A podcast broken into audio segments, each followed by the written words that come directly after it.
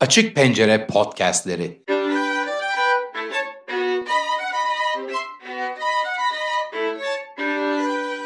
Bir Düştüm Yola Kültür Yolculukları girişimi. Müzik tarihine, sanat tarihine, bestecilerin yaşamlarına ve eserlerine, müziğin derinliklerine, sanata ve mimariye yapılan bir zaman yolculuğu. Hazırlayan ve sunan solo kemancı, oda müzikçi ve akademisyen Profesör Doktor Orhan Akiskal. Sevgili Düştüm Yola Kültür Yolcuları, bugün çok değerli abim, birçoğumuzun hocası, abisi, arkadaşı, çok değerli müzisyen, sanatçı, Türkiye adına çok şeyler yapmış bir sanatçı, müzisyen Ruşen Güneş'in aramızdan ayrılışının 2. yıl dönümü. Bugün Ruşen abiyi anacağız. Kardeşi, en küçük kardeşi Zeki Murat Güneş'le konuşuyoruz internet üzerinden. Merhaba Zeki Bey, günaydın. Nasılsın? Günaydın, iyiyim. Sağ olun. Sizler nasılsınız? Sağ olun, ben de teşekkür ediyorum. Kaş'ta oturuyorsunuz şu anda. Kaş'ta havalar nasıl? Küçük biraz. Yaz geldi diyelim buraya. 30'un üstünde artık sıcaklıklar. Çok erken değil yani. Aslında Mayıs'ta olurdu bu 30'lar, 30 üstü de yeni oldu. Biraz Mayıs sonunda oldu yani. Bir gecikmeli. Normal oldu. Yani o zaman. Gecikerek normal. Geldi. Tamam. Evet, normal şu anda, evet. Çok memnun oldum. Şimdi bugün Ruşen abiden bahsedeceğiz. Benim aklıma bir şey geldi. Örneğin Ruşen abiyle aranızda epey bir yaş fark vardı. 17-18 yaş kadar. 17 yaş, evet. 17 evet. Yaş var. Ruşen abiyle ilgili hatırladığın en eski hatıra ne örneğin? Onu nerede hatırlıyorsun? Öyle bir şey sorayım. Abimi kolejin arkasındaki Güneş evinde hatırlıyorum. Abim çatı katında tek kalırdı. Biz bir altta otururduk. Orada hatırlıyorum. Orada sürekli keman çalardı, prova yapardı. Ve hiç bana müzikten falan bahsetmezdi abim. Yani bilmiyorum. Kendi çok yoğundu herhalde. İlk orada hatırlıyorum. Sonra bir de babamın en son artık vefatından hemen önce hastanede yatarken hatırlıyorum. Annemle abim nöbetleşe kalıyorlardı yanında. Abimin bir provası vardı. Annemle biz sanatoryuma giderken geç kaldık. Abim çok sinirlendi geç kaldığı için herhalde. Babam da çok kötüydü. Zaten kendini bilmez yatıyordu. Ben orada abimin okuduğu bir gazete vardı. Onu aldım. Bu arada annemle onlar ya niye geç kaldınız falan. Ben provaya geç kaldım konuşması yapıyorlardı. Abim böyle gazeteye şöyle bir şey yaptı. Hafif bir dokundu. Abimden gördüğüm en büyük şiddet oydu benim yaşamım boyunca. Herhalde provaya geç kaldığı için çok sinirlenmişti ya da üzülmüştü belki de. Bir de babamın durumu da malum, herkesin siniri gergindi. İlk hatırladıklarım budur abimle ilgili. Bu provaya gecikme şeyini anlıyorum. Ben de hiç sevmem provaya gecikmeyi. Kesinlikle tabii. Müzisyenler de olur ama gerçekten bu bir saygıyla, işe, mesleğe saygıyla ilgili bir şey. Kesinlikle. Biraz da o gecikmenin insandan, karakterden karaktere farkı var. Bazen geciken bakarsınız çok pişkin böyle içeriye girer. Evet. Bir de böyle gecikti diye böyle son derece utanç dolu bir yürüyüşle içeri girmek var. Onu ben de istemediğim için evet. Bir saat önce varsa bir saat önce provaya gitmiş olurum. Son 5 dakikada falan girmem mümkün değil. Evet. Anlıyorum o şey beni provaya geç bıraktınız. Ciddi bir sıkıntı gerçekten. Evet, evet. Ondan sonra keman çalışıyordu. Daha o zaman henüz keman çalıyordu o zaman. Ya da evet, keman çalıyordu tabii. Evet, ben o zaman 4-5 yaşlarındaydım zaten. Herhalde 60'lı yılların başları falan öyle tahmin ediyorum. Keman çalıyordu. Ama viyolaya başlamıştı yıl olarak. Ya da belki de viyolaya başladı, ben onun farkında değildim. Çok küçüktüm çünkü. Ondan sonra da 71 yılında abim Bankacı Sokak'ta Küçük Esat'ta bizim karşı dairemizde kalıyordu. Rut hamileydi Leyla'ya. Abim bir sabah geldi bize. Anne dedi, ben İngiltere'ye gidiyorum. Karşılıklı bir ağlayışlar. Annem dedi ki dönmeyeceksin artık biliyorum falan, çok ağladı. Yok dönerim falan filan dedi. Dönmedi tabii abim. Evet, evet. O dramatik bir sabahtı, onu hatırlıyorum. 70-71 evet doğru, evet. İngiltere'ye gidişi. Evet.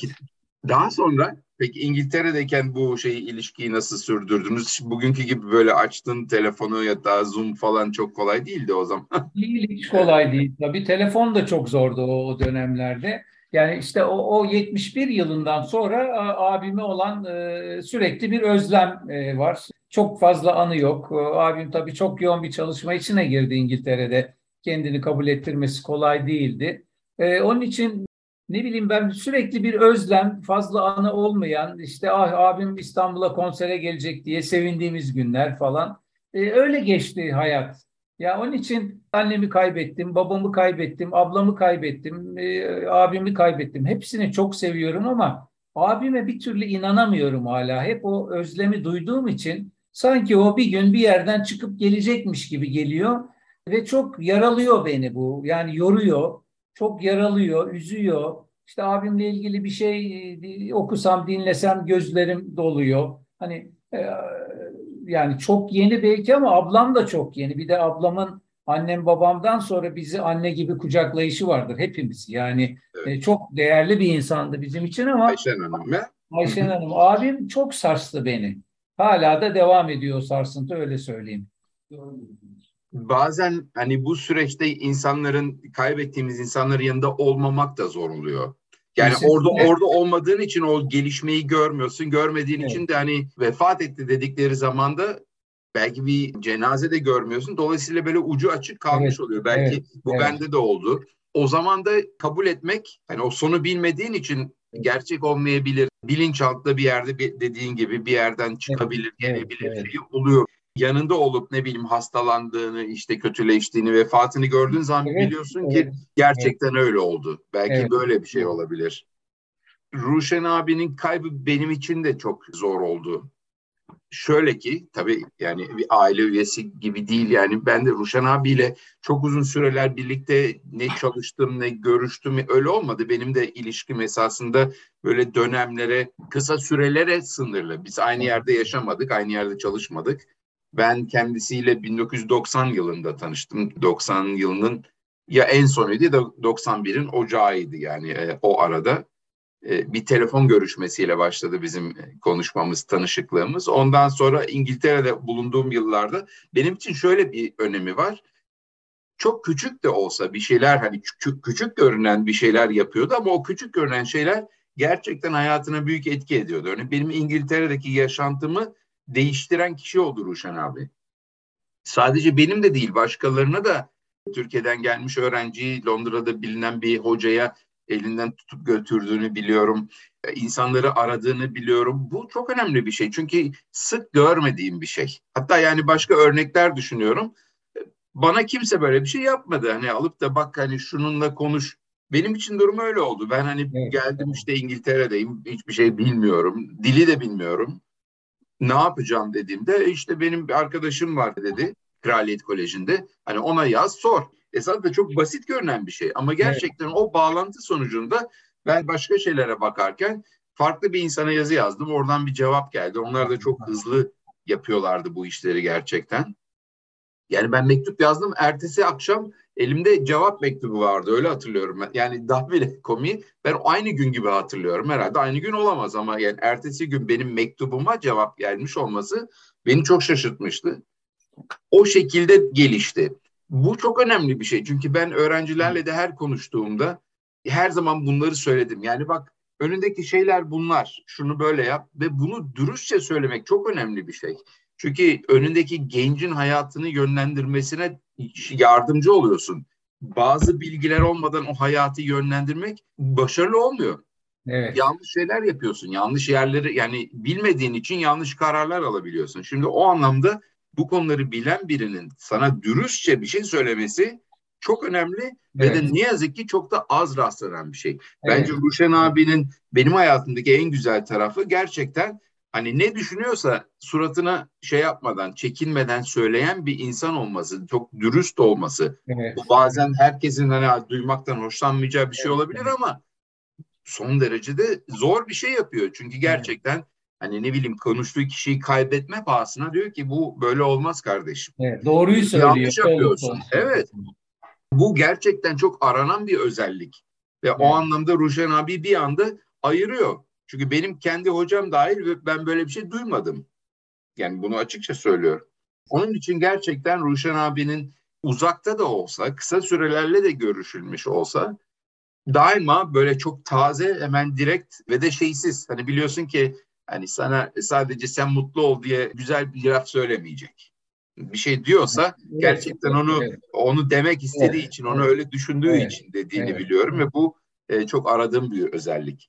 O anlamda gerçekten benim de kısa sürelerde gördüğüm ama her gördüğümde çok güzel zaman geçirdiğim, çok mutlu olduğum zamanlar var hep aklıma gelen. Ben esasında İngiltere'deyken buluşuyorduk arada bir. Ben çünkü Manchester'da okuyordum, o Londra'daydı. Maddi şartlar da çok uygun değildi. Yani ben her dakika kendimi Londra'da bulmuyordum. Ama işte senede birkaç kere Londra'ya gidip geldikçe, fırsat oldukça, o da çok yoğundu tabii o dönemde 90'ların başında. Buluşuyorduk, işte yemek ısmarlıyordu. Cihat Aşkın da sevgili dostumuz. O da oradaydı aynı dönemde. O bir tane fotoğrafımız var. O fotoğrafı da esasında çok değerli başka bir dostum Selma Göker Wilson'a borçluyum. Çünkü o çekmiş, iyi ki çekmiş. O tarihlerden benim elimdeki neredeyse yegane fotoğraf bu gerçekten. Londra'da ayakta duruyoruz. Belsize Park'taki evde ve birlikte bir şeyler çalıyoruz. Yani belli ki iki keman, viola için. Bu gerçekten eşsiz bir yanı benim için. Ondan sonra ben daha fazla konuşuyorum ama yani ne bileyim Amerika'ya gelecek diye duymuştum. Ben Amerika'ya gittikten sonra Amerika'da buluştuk. İşte nasıl haberleştik hatırlamıyorum. Biz falan herhalde ya telefonla konuştuk.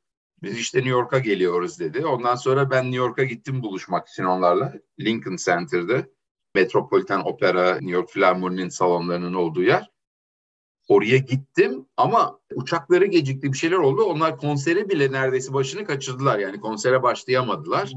Onun için onlar böyle kulise girerlerken ayaküstü işte hani tamam ertesini de Boston'a geçiyorlarmış. Beni gördü. Çok komik. Hani belki birkaç yıldır görüşmemiştik o arada 4-5 yıldır. Merhaba, ne haber falan dedi. Ayaküstü. Ve dedi ki abi biz işte yarın Boston'a gidiyoruz, oraya gel dedi. Gerçekten öyle. Biz Boston'da buluştuk, ondan sonra yemek yedik. Daha çok özlem giderdik Boston'da. Evet. Ondan sonra yani o Londra'daki bir iki buluşmanın dışında ben ilk defa konser olarak bizim kuartet varken, Ankara Üniversitesi Solistleri kuartet varken Kapadokya'da festivalde çaldık. İşte İstanbul'da Süreyya'da çaldık. Yani o şekilde birkaç kere daha fazla buluşma, müzik yapma şansım oldu. Yani sayılı benim de ne yazık ki, üzülerek söyleyeyim. Hani daha önceden olmuş bir şey değildi. Daha sonra konserlere gidip geldikçe Türkiye'de çok iyi hikayeler var. İşte örneğin Kerim Gürerkin bir hikayesi var. İlk geldiğinde böyle notalar getirmiş Kerim'e. Onları hatırlıyorum. Yani çok cömert bir insandı. Evet. Ya benim de Kaş'ta öyle bir anım var. Bir konserinde bana sürekli soruyor işte konsere gelecek misin diye. Dedim abi geleceğiz konsere, yani plan yaptık. Geldik. İşte ki yine o biyolanın içinden bir nota çıkardı. Dedi bunu Kaş'ta dedi Gencer diye bir müzik öğretmeni var, ona ver dedi. Evet. Allah dedim ya ne alaka falan bu. Kaş'ın bir köyünde bir ortaokulda müzik öğretmeni Gencer. Biz buluştuk Gencer'le, notaları verdim. Nasıl tanıştıklarını hala hatırlamıyorum tam olarak. Sonra Gencer beni okula çağırdı. Gittik beraber okula. Okulda müzik odası yapmışlar. Orada işte keman sesi, piyano sesi, viola sesi diye panolar var. Viola sesinde abimin fotoğrafı var kocaman. Ve bir yere basıyorsunuz, abimin küçük bir parçası çalıyor. Tabii çok hoşuma gitti. Yani şimdi Kalkan'ın hemen altında böyle seracılıkla geçinen küçücük bir köyün ortaokulunda müzik odasında abimin fotoğrafı var. Çok güzel. Bunu ben bilmiyordum. Öyle mi? Bunu anlattım diye zannediyordum.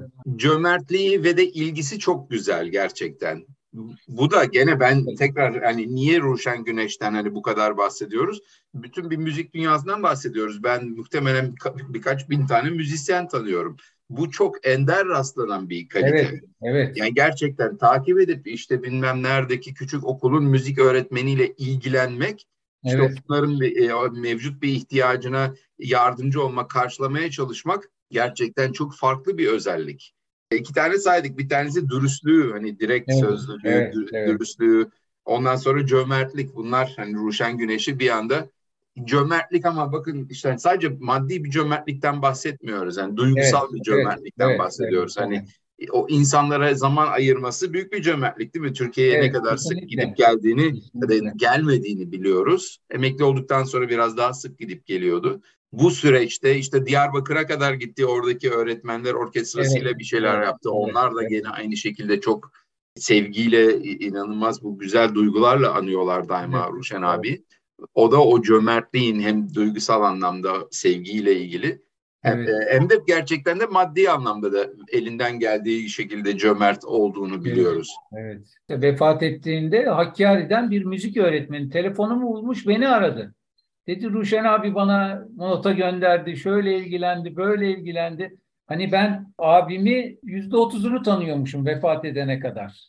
Onu kaybettikten sonra kalan %70'i öğrendim ve büyük bir şok yaşadım. Yani hakikaten eli o kadar uzunmuş ki, böyle iyi anlamda tabii. Herkese değmiş, herkese dokunmuş, kucaklayabildiği kadar kucaklamış herkesi.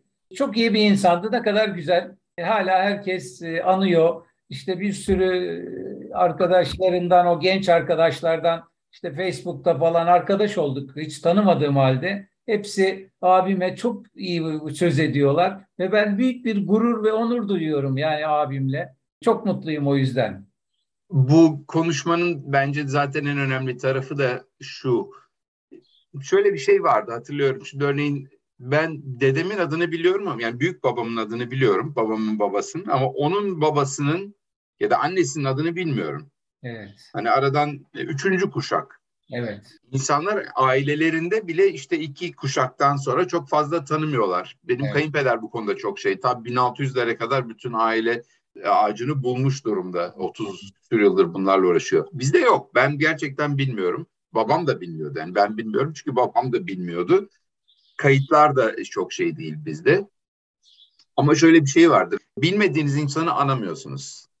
Bilmediğim bir adam, büyük babamın babası kimdi, ne iş yapardı bilmiyorum. Dolayısıyla anamıyorum. Büyük babamı arada bir, hani aile büyüklerini, aileden kaybettiğimiz kişileri, işte arkadaşları, insanlar anılmadıkça, isimleri geçmedikleri zaman esasında ölürler diye bir anlayış var. Doğru. Evet. Yani ne bileyim, Mozart ölmüyor çünkü hala işte Mozart diyoruz, Haydn diyoruz, Beethoven diyoruz, Bach diyoruz, işte ya da ismini tarihe kazımış sanatçılar diyelim, müzisyenler, ressamlar, heykeltıraşlar, şairler. Onların isimleri geçtikçe onlar bir şekilde yaşamaya devam ediyorlar. İsimleri geçmediği zaman, bilmediğiniz birinin ismi geçmiyor. O zaman onlar o bir noktadan sonra yok oluyorlar. Yani kimse bilmiyor. Öyle birinin yaşamış, gelmiş, gitmiş olduğunu bilmiyor. Evet. O anlamda biz bu şekilde elimizden geldiğince sıklıkla Ruşen Güneş'i anmaya, adını söylemeye, onunla yaşadığımız güzel şeyleri, bu insani vasıflarını, işte dürüstlüğünü, cömertliğini, müzisyenliğini, mesleki başarılarını, kendisi için bence çok da önemli değildi. Yani hiç mesleki başarısını kalkıp da ben şunu yaptım, ben bunu yaptım dediğini hiç bilmiyorum. Yani ben zorladığım zaman birçok hikayeyi öğrendim. Şurada çalıştı, burada çalıştı. Onun için bu bir müzik için, hani pasaportunda işçi yazdırdığı hikayesi de çok güzeldir, değil mi? Hani işçi yazıyor. Çünkü hani bunu laf olsun diye söylemiyordu. İnandığı şey buydu. Ben buna katılıyorum. Evet. Yani müzisyenlik bir anlamda gerçek bir işçilik. İşçi gibi çalışıyorsunuz. Evet. Hammaliye çok tarafı çok var. Yaylı çalgılarda. Emekçisiniz tabii, evet. Yani ben şimdi her gün işe gidip geldikçe o duyguyu yaşıyorum sürekli. Evet. Sanatçı falan, bu laflar çok süslü ve anlamsız geliyor bir noktada. Ben de hiç sevmedim. Evet. Yani hiçbir zaman... Yani keman sanatçısı, ben kemancıyım, hani kemancı diyebilirsiniz. Müzisyen, tamam, onu da kabul ediyorum. Evet. O anlamda gerçekten bu özellikleriyle sık sık aklımızdan geçiyor, gönlümüzden geçiyor. O anlamda anmaya devam edeceğiz. Evet. Ben teşekkür ediyorum, zaman ayırdın. Evet, çok ben çok teşekkür ederim. Ama çok yaptıkça... Küçük bir şey okuyabilir miyim? Daha tabii ki lütfen. Bizim lütfen. Babamın yaptığı bir aile defteri bu. Ben bunu kaybetmiştim. Ve Kaş'ta 2 sene önce buldum. Yani sizin kitap için çok aramıştım. Buldum. Bu tabii harika. Ayşen ablam için ilk çocuk doğar, hani bir şeyler yazılır ya. Onun için başlamış. Orada bir abimin doğum günün için abimin yazdığı var. Bir de Viola ile ilgili yine babamın yazdı. Babamın yazdıkları hep. Okuyabilir miyim izninizle? Tabii ki lütfen. Tamam. Çok memnun olurum. Şöyle geçiyor. 2. yavrumuz, ilk oğlumuz Ahmet Ruşen'in doğumu. 1940 senesi ay mart, gün pazar, 16-17, tam gece yarısı şiddetlenen ağrılardan sonra saat 1'de ebeye gittim. Babam yazıyor bunu. 2'ye doğru eve geldik ve saat gece tam 3'e çeyrek kala Ahmet Ruşen doğdu. Ve hali göre doğum tarihi 17 Mart Pazar 1940 diye abim yazmış. Bunu imzalamış. Böyle bir şey. Yine arada bir şey var. Beni biraz içimi acıttı. Ben şey yapamamıştım. 29.1.1961 Pazar. Yine babamın yazdığı bir şey. Bugüne kadar Ruşen'in violasının bedelini temin için emekli olmak istedim. Resen kendimi emekliye sevk ettiremedim. Şimdi ne olacak? Violanın parasını nasıl ödeyeceğim? Faizle para aradım, yok. Var, şartlar iğrenç denecek şekilde ağır. Bugün kardeşim avukat Nevzat'la bu işi baş başa konuştuk. Ruşen'in viola parasını 10 Şubat'a kadar okula götürüp yatıracak. Ama pederane nasihata kalkması beni öldürdü. Şahsi bir ihtiyacım olsaydı reddederdim. Gene de teşekkürler. Yani biraz sıkıntılar, acılar çekilmiş ama ne mutlu Ruşen Güneş çıkmış ortaya. Onun için sorun da değil bence. Evet. Bu şekilde Kazım Bey'i de anmış oluyoruz. Evet, babayı. Evet. Babamı da analım. Onlar da gerçekten baştan. Çünkü her çocukta anne baba olmadan, evet, destek olmadan birçok şey olmuyor. Hele o devirlerde tabii çok zor. Hele o devirlerde daha da zor. Ayşen Hanım'ı da kaybettik. Ruşen abiden sonra kaybettik değil mi? Önce. 9 ay var aralarında. Ablam önce vefat etti. Tamam, ablamdan sonra abim zaten bayağı bir sarsıldı. En iyi arkadaşıydı çünkü onun o. Çok sarsıldı. Onların yaşları daha yakındı birbirine. Tabii onlar her pazar istisnasız, yani evleri yansa telefonla konuşurlardı. Ve ondan sonra ablam bizi arardı. Abimden haberleri bize dağıtırdı. Sonra abim çok yalnız kaldı. Çok zorlandı. O telefonlar bitince. Anlıyorum. Öyle. Bir şey unuttum söylemeyi, bilmiyorum gerekli olur mu diye. Abim vefatından 3 gün önce biz Messenger'dan bir yazıştık. İşte bu küllerden bahsetti bana. Tabii çok tuhaf bir konuşmaydı. Yaşayan bir insan diyor ki işte ben sana küllerimi göndereceğim, ADK'ya götür falan. Şuradan okuyayım ben olmazsa. Çok ikişer mesajımız var karşılıklı. Tam 4 gün önce abimin 25 Mayıs saat 22.21'de yazmış. Sevgiler, artık ben gittikten sonra ailenin ipi senin elinde olacak. Esasında yıllardır senin elinde de Ayşe'nin hastalığı ve benim burada olmam her şeyi senin üstüne daha çok yıktı. Annemin hastalığı sırasında da öyle olmuştu. Hızır gibi her yere yetiştin, sağ ol, var ol. Bu kadar laftan sonra demek istediğim, ben öteki tarafa göç edince yapmak gereken fazla bir iş olmayacak. Benim külleri ileteceğim sana bir arkadaşla Ankara Devlet Konservatuvarı'nın arka bahçesine serpmek, tabii sana uyuyorsa vakit olarak veya sağlık olarak da diye yazmış.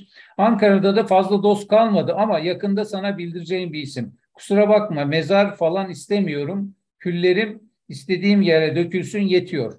Biliyorum çok kişiye garip gelecek ama istediğim bu. Belki anlarsın. Onun dışında scan hakkında hala bir haber bekliyorum. Sesim bombok, o yüzden Serhat'ı arayamıyorum falan diye başlıyor. Ben de canım abim sen ne istersen onu yaparım. Elbette hepimiz göçeceğiz bu dünyadan da. Yine de Bey Pazarı'nda bir yerin olsa ablamın yanında. Sonra ben de yanınıza gelirim. Belki de önce gelirim. Kim bilebilir ki? Geride kim kalırsa iki laf eder. Yatanlar da mutlu olur belki. Ne dersin? Bir düşün istersen canım abim demişim. Hayatım pratik olma yüzünden biraz da benim endişem. Çok formalitesi var burada. Konsolosluğa gideceksin. Bugün git yarın gel stili. Bunu Karin nasıl yapacak? Gerçekten mezara girmek istemiyorum. Babamın ve annemin cenazelerine gittim. Hayır, kesinlikle kül olmak istiyorum. Bunu da bizim kurallara göre yapmak imkansız. Cenazeyi al, buradan oraya götür, havaalanına al vesaire. En sevmediğim bürokrasi. Bunu Karin'e yapmak istemem. Her neyse, daha çok erken yazmış. Ama kararım o. Karin ortalıkta kalsın istemem. Yazışırız gene. Hastane haberi gelince bildiririm, sevgiler demiş. En son işte 3 gün önce, 25'inde 4 gün önce bu böyle yazışmışız ve kalmış öyle. Sanki içine doğmuş, bana da kararın çok önceden verdiği belli de dikte ettirmek istemiş. Gene düşünceliliğinin bir başka örneği, yani Karin'e böyle bir sorumluluk. Kesinlikle bütün derdi o zaten. Hani evet. Hani devlet dese ki ben senin cenazeni alır götürürüm belki de gelecek ama Karin'i yormak istemiyor. Çünkü o Türk Büyükelçiliği'nde çok çekti abim. 1-2 evrak falan işleri olmuştu böyle noterden yapılması gereken ama orada olduğu için Büyükelçilik'te Çok zorlanmıştı. Onun için hiç böyle bir şeyi istemedi. İnşallah yapamadık vasiyetini ama inşallah belki bu sene, önümüzdeki sene mutlaka yaparız. Pandemi de bitti artık. Bakalım. Küller duruyor yani Londra'da. Duruyor, Londra'da duruyor hala. Anladım. Tamam. Peki. Bugün Ruşen Güneş'i aramızdan ayrılışının 2. yıl dönümünde anmaya çalıştık. Yaptığı bu güzellikler, paylaştığı bu güzel anılar bizler de yaşadıkça bizlerle yaşamaya devam edecek. Evet. Zeki Bey'le, Şen Hanım'la, kız kardeşi, onlarla da devam edecek. Biz gene böyle bir muhabbette, sohbette tekrar buluşalım umuyorum. Güzel, sağlıklı günler diliyorum. Zaman ayırdığın için çok teşekkür ediyorum. Ben Zeki, çok mutlu oldum bu konuyu abimi andığınız için. Çok teşekkür ediyorum size. Ben şimdi bunu hemen hazırlayacağım ve dinleyenlerle paylaşacağım. Ne mutlu bizlere. Sağlıcakla kalın. Çok teşekkür ediyoruz. Sağ olun. Sağ olun. Açık Pencere Podcast'leri Bir Düştüm Yola Kültür Yolculukları girişimi. Gösterdiğiniz ilgi ve desteğiniz için şimdiden çok teşekkür ederiz. Bir başka Açık Pencere Podcast'inde buluşuncaya kadar hoşça kalın.